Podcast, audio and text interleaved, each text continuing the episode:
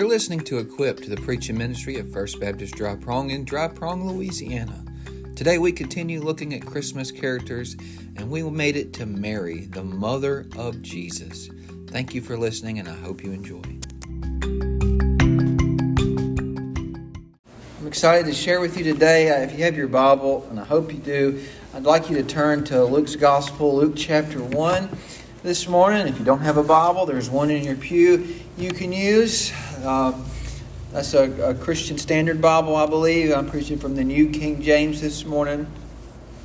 I want to begin by sharing with you a story, a big event that happened in my life. It's hard to believe it's been over twenty years ago. I suppose the year was about nineteen ninety-nine.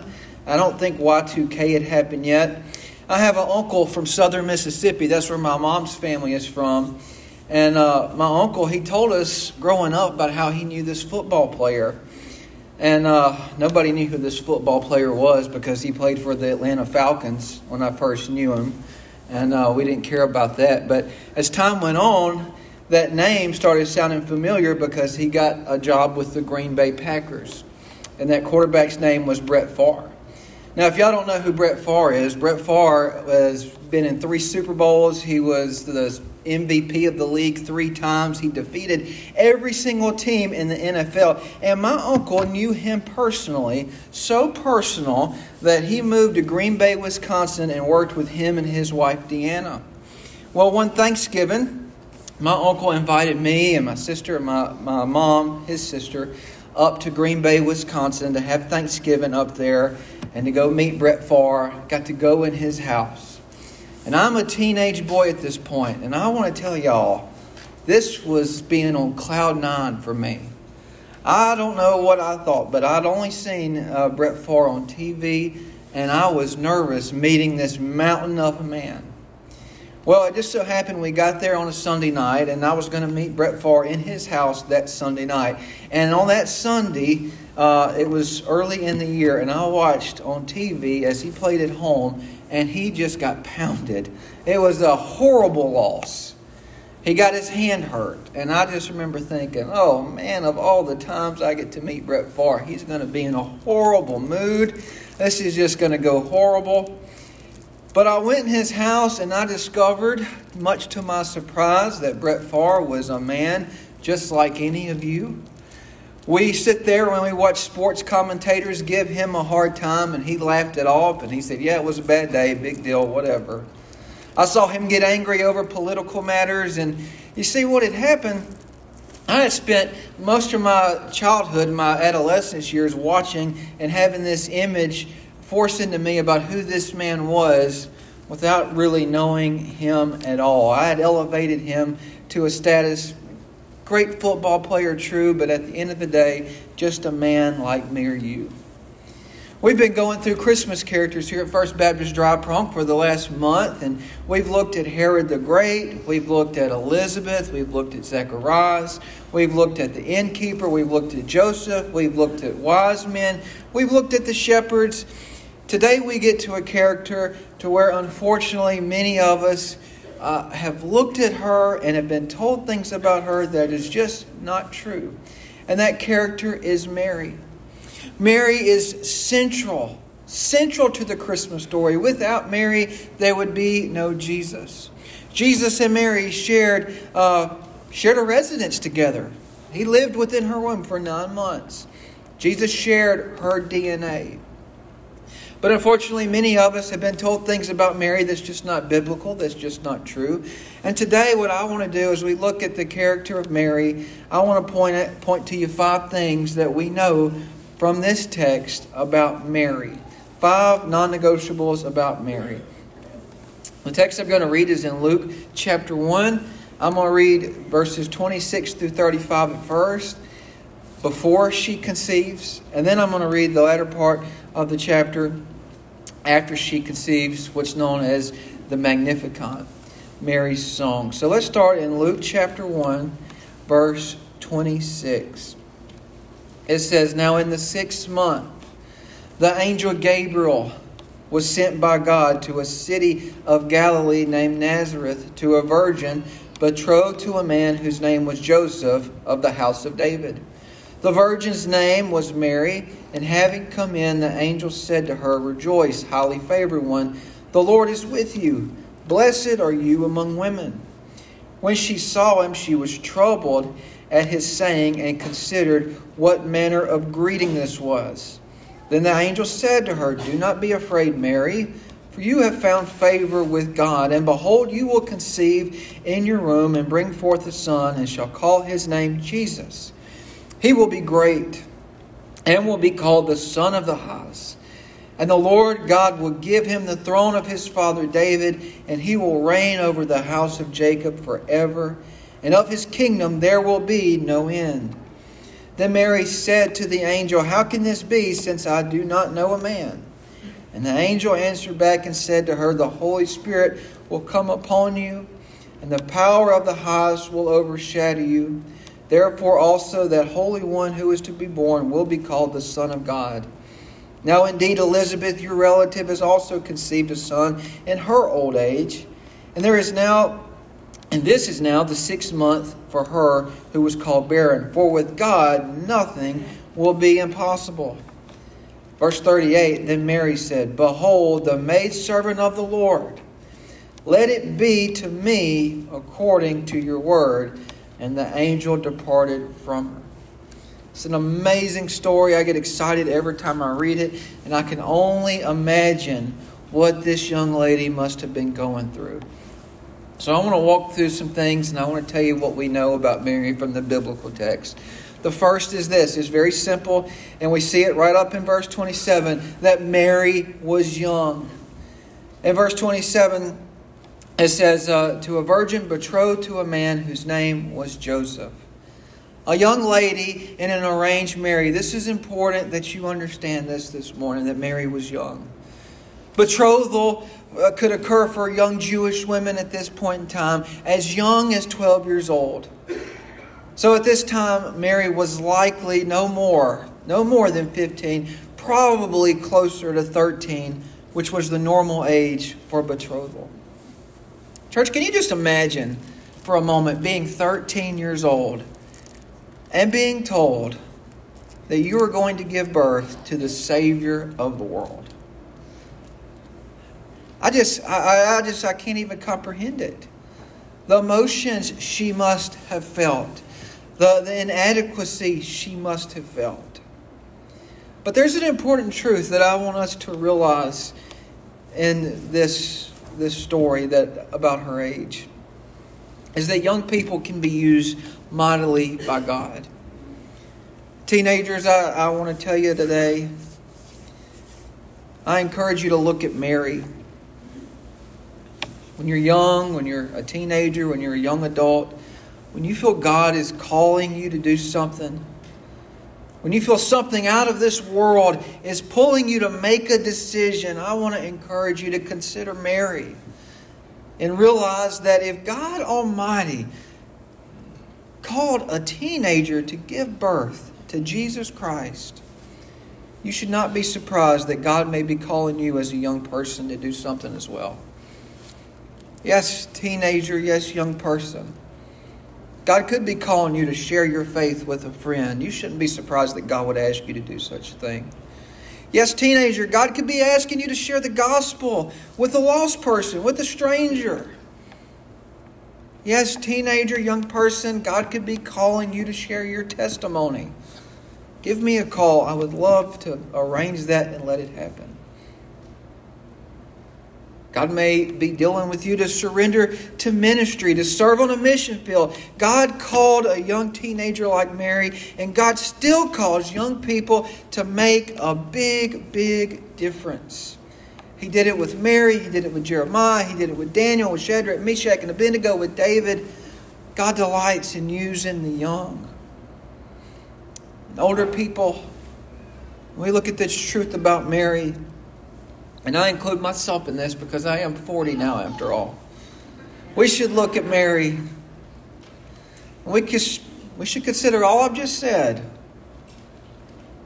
Something we do, that I do today, we tend to lump every single teenager in a category. We lump every single young person under the name Gen Z.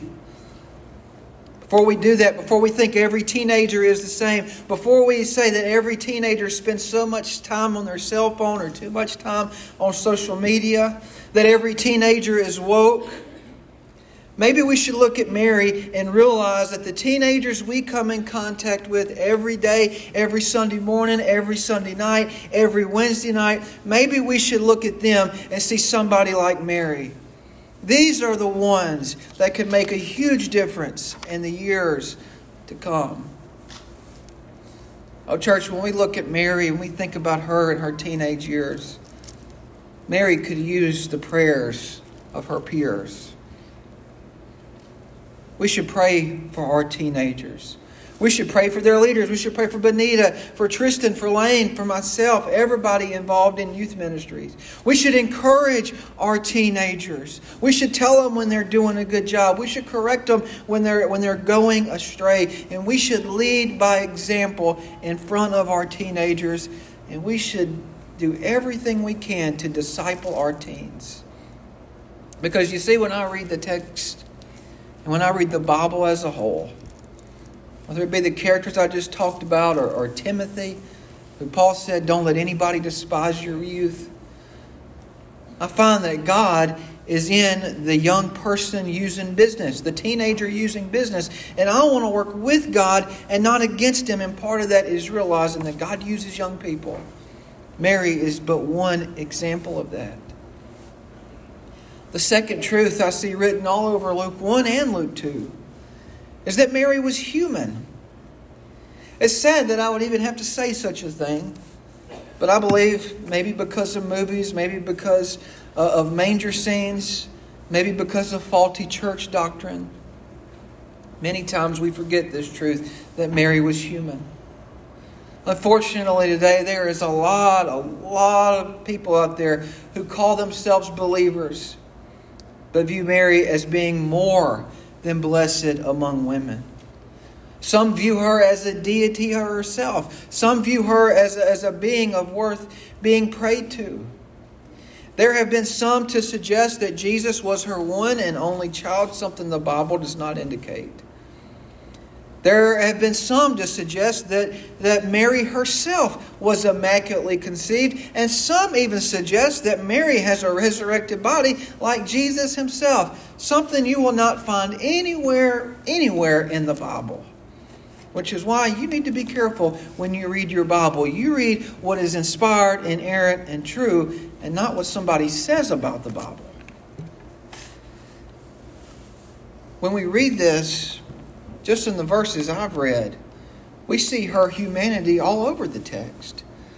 In verse twenty-nine, Gabriel had to say, don't be afraid, Mary. She was, she, she was troubled in verse twenty-nine. And Gabriel said, don't worry about it, Mary. You're favored. If Mary was immaculately conceived, if Mary knew this was coming, she wouldn't have been troubled. She wouldn't have been afraid. She'd have been waiting for this day, but she didn't see it coming. In verse forty-seven that we're going to read in just a little bit, she says, my spirit rejoices in God, my Savior. Church, I want to ask you today, who needs a Savior? A human needs a Savior. Humankind needs a Savior. If Mary wasn't human, she wouldn't need a Savior. In verse forty-nine, she directs her worship toward God Almighty, saying, holy is His name, not holy is my name. A few chapters later, in Luke eleven, Jesus, her son, Jesus himself, affirmed her humanity. Someone approaches Jesus in Luke eleven and says, blessed is the womb that bore you and the breast that nursed you. And Jesus said, more than that, more than that. Yes, she's blessed, but more than that. Blessed are those who hear the word of God and keep it. Jesus equates us that hear the word of God and keep the word of God the same as Mary. Mary was human. It's not to take away from Mary.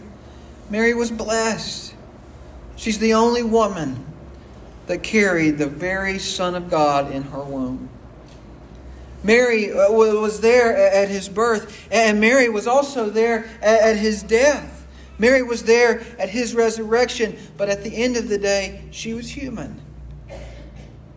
Jesus was her son, that's true, but Jesus was more than her son. Jesus was her Savior. Mary was human, and I believe Mary recognized that. Unfortunately, many of us don't.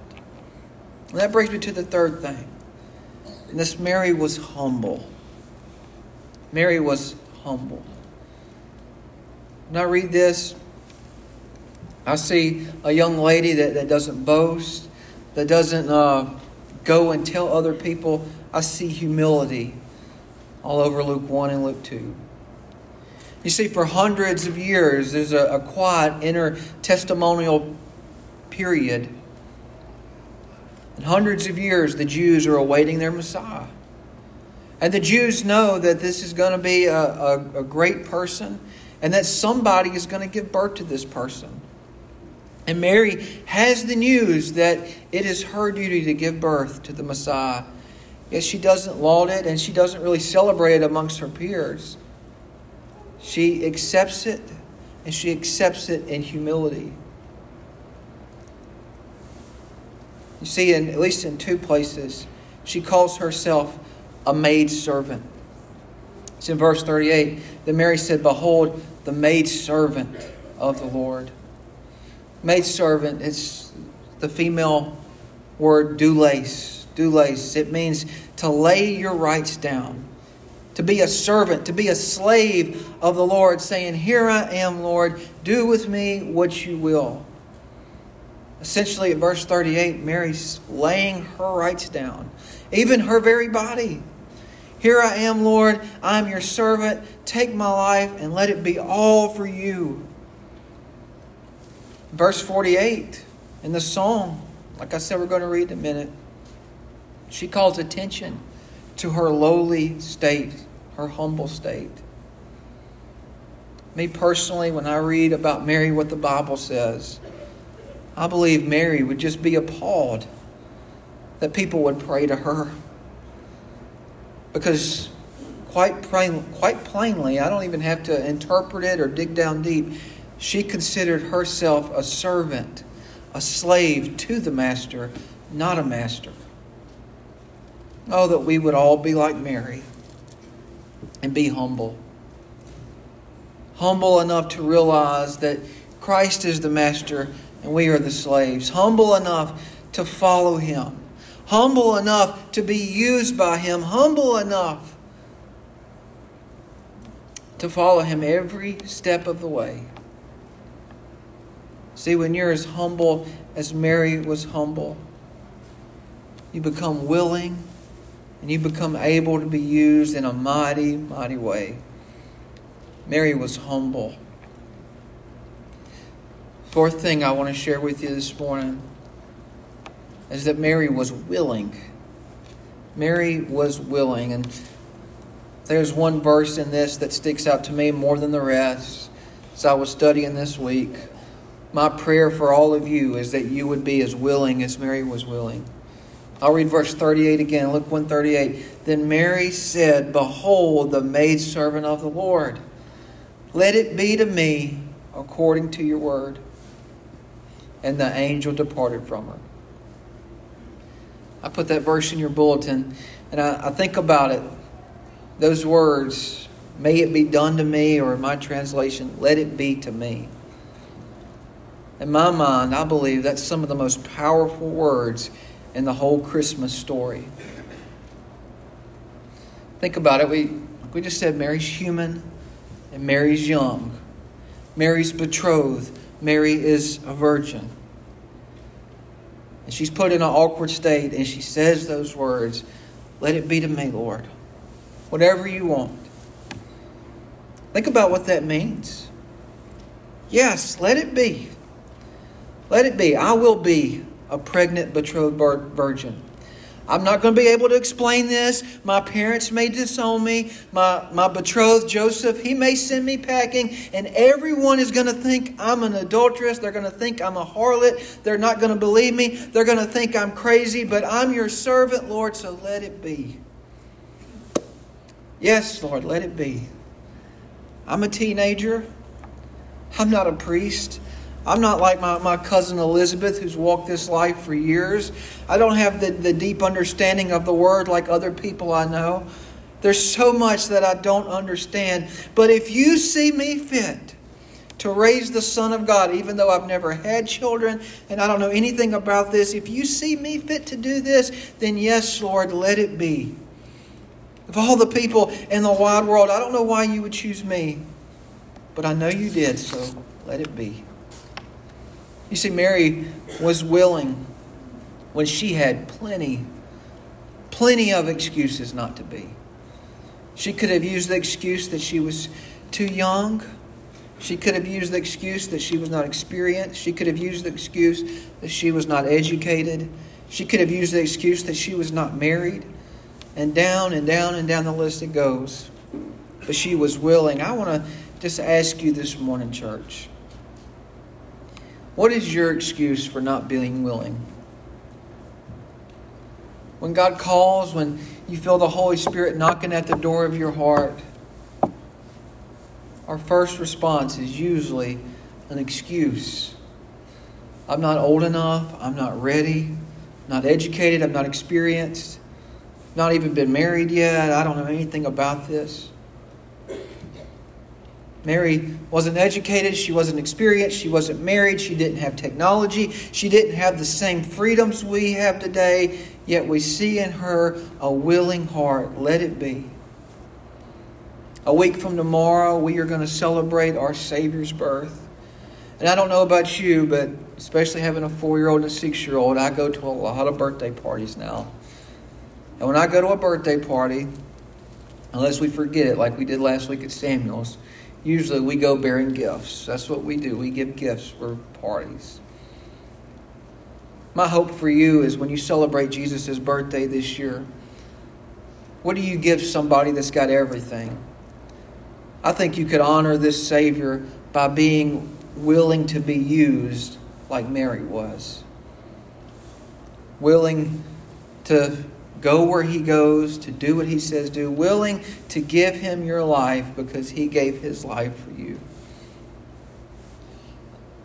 That's what happened when the angel told her she was going to conceive. All this happened before she conceived. So sometimes she, she conceives, the Holy Spirit comes upon her. She makes the, the trip to uh, go see Elizabeth. John the Baptist leaps in the womb of Elizabeth. We read that a few weeks ago. And then she, she has conceived, and then we read one of the most beautiful passages in Scripture called the Song of Mary. Or your translation might have a headline saying something like the Magnificat. That's from the, the Latin, the Song of Mary. There's been much debate over music in the last few years, contemporary hymns, choir, whatever. But if you want to know what a true praise song looks like, if you want to know what true praise looks like, then you need look no further than Luke one forty-six through fifty-five. And in this passage, I believe what we see is that she is dedicated. That's what I'm going to leave you with, Mary's song, and that she's dedicated. So let's read the song. Luke one forty-six through fifty-five, it says, "And Mary said, My soul magnifies the Lord, and my spirit has rejoiced in God my Savior, for he has regarded the lowly state of his maidservant. For behold, henceforth all generations will call me blessed. For he who is mighty has done great things for me, and holy is his name. And his mercy is on those who fear him from generation to generation. He has shown strength with his arm. He has scattered the proud in the imagination of their hearts. He has put down the mighty from their thrones and exalted the lowly. He has filled the hungry with good things, and the rich he has sent away empty. He has helped his servant Israel in remembrance of his mercy, as he spoke to our fathers, to Abraham and to his seed forever. And Mary remained with her about three months and returned to her house. This song of Mary, if you read it and you're a student of the Bible at all, you see many, many deep theological truths in here. Promises from the Old Testament that few of us today, if we're being honest, would really know. It's really reminiscent of, of Hannah's prayer in, in First Samuel two when she gives thanksgiving for being pregnant with Samuel, but with so, so much more. And here's the thing, as I read it, I'm just in awe that somebody as young as thirteen would know the Scriptures like she would. I'm not going to go through it all, but I'll share this. Skip Heitzig, a, a pastor I follow, he studied this, and he discovered that there is no less than fifteen Scripture references in this prayer or song. Mary references the law. She references the prophets. She references the Psalms. And it's just truly incredible because, you see, we get so spoiled today. Even if all I had was this nice study Bible, I've got a concordance in it, and I've got all that stuff. But Mary didn't have that. She had no library. She had no internet. She had no concordance. She had no cell phone. She's just a teenager who evidently loved God and loved God's Word. You see, dedicated believers love God's Word and study God's Word. And Mary did this even as a teenager. We see that Mary not only knows the Word, she knows theology. It's incredible, really, when we ponder these things. Church, you'll never, ever regret spending too much time in God's Word. There's probably other things we could say about Mary, but we know these five for sure. She was young, she was human, that she was humble, that she was willing, and that she was dedicated. I encourage you, I encourage you today to find the joy, the joy that Mary had. It's the third Sunday of Advent. And we see in the song, right there in forty-six, "My soul magnifies the Lord, and my spirit has rejoiced in God, my Savior." I hope you'll look at Mary, and I hope you'll find the joy she had. I hope we can put all this together and learn from Mary. Mary was the kind of woman, the, the kind of person, really, that God seeks to advance His kingdom. In this chapter, we see that, that Mary shows us that you can't be too young. Elizabeth and Zechariah shows us that you can't be too old. God can choose you. God can use you. But these last three things are essential. That you be humble, that you be willing, and that you be dedicated. Are you these three things this morning?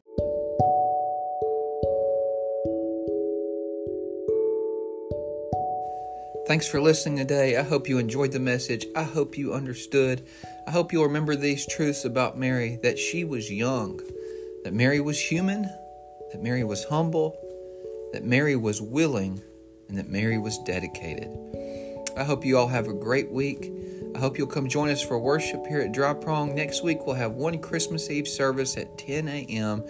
Come and join us as we worship the risen King. Have a great week.